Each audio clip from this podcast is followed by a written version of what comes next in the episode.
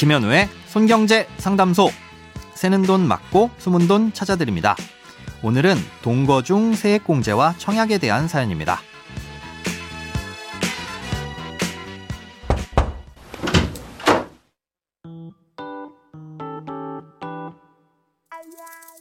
안녕하세요. 매번 손경제 universe를 즐겁게 듣는 애청자입니다.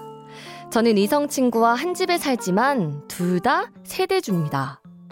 그래서 제가 대표로 월 80만원씩 집주인에게 월세를 내고 제 친구가 저에게 40만원을 보내주고 있습니다. 이런 경우 월세 세액 공제는 어떻게 되는 걸까요? 저만 인정받을 것 같은데, 그럼 증여나 다른 문제는 발생하지 않을까요? 또 지금 살고 있는 친구와 나중에 결혼을 하게 된다면 동거 기간 동안 월세 세액 공제를 받은 부분이나 각자 청약을 넣은 것들이 문제가 되지는 않을지 걱정입니다. 오늘은 익명을 요청하신 청취자님의 사연입니다. 아, 요약하자면 현재 결혼은 하지 않은 상태에서 동거 중인데 아, 그럼 월세 세액 공제는 어느 쪽이 받는 것이고 만약 한쪽이 몰아서 받게 되는 거라면 특별한 문제가 생기진 않느냐? 아, 그리고 나중에 두 분이 결혼을 하게 되면 청약제도 같은 것에서 불이익을 받게 되는 건 없느냐는 내용입니다. 먼저 월세 세액 공제에 대해서 설명드리겠습니다. 월세 세액 공제를 받을 수 있는 대상은 연간 총 급여액이 7천만 원 이하인 근로자이면서 무주택 세대주여야 하고 주택은 전용 면적 85제곱미터 이하이면서 기준 시가 4억 원 이하인 주택이어야 합니다. 이 대상에 해당하면 임대차 계약을 체결한 계약자 본인이 세액공제 혜택을 받을 수 있습니다. 사연자님의 경우 동거는 하고 있지만 각자 세대주로 등록돼 있다고 하셨는데요. 만약 공동 명의로 계약을 했고 둘 다 세대주라면 각자 부담하는 부분만큼 따로 월세 세액공제를 받을 수 있습니다. 단독으로 계약을 체결했다면 계약서상 임차인만 세액공제를 받게 되는 거고요. 이 경우 월세 세액공제를 두 분 다 받고 싶으시다면 계약서를 공동 명의로 수정하시면 됩니다. 세액공제는 급여에 따라 비율이 달라지는데요. 총 급여액이 5,500만 원 이하면 17%, 초과면 15%를 공제받을 수 있습니다. 월세 80만 원이라면 연간 적게는 144만 원, 많게는 163만 원을 돌려받을 수 있는 거죠. 물론 1년 동안 월급에서 미리 떼서 낸 소득세가 이 이상은 돼야 돌려받을 수 있는 거고요.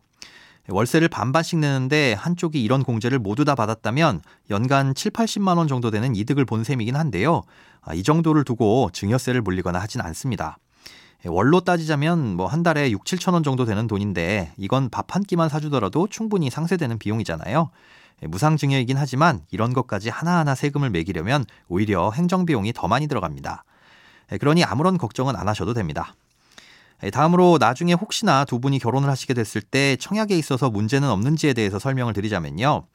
엄연히 지금은 서로 남남인 관계입니다. 지금 같은 집에 살고 있더라도 동일 세대가 아니기 때문에 다른 청약 요건만 갖추었다면 얼마든지 각자 청약을 넣을 수 있습니다. 또 운이 좋아 두 분 다 현재 상태에서 당첨이 된다고 하더라도 이 역시 아무 문제 없습니다. 청약제도에서 동일 세대란 의미는 주민등록상 함께 등재돼 있다고 하더라도 배우자와 직계 좀비 속, 사위, 며느리까지만 동일한 세대로 보고 형제자매나 배우자의 형제자매도 동일 세대로 보지 않습니다.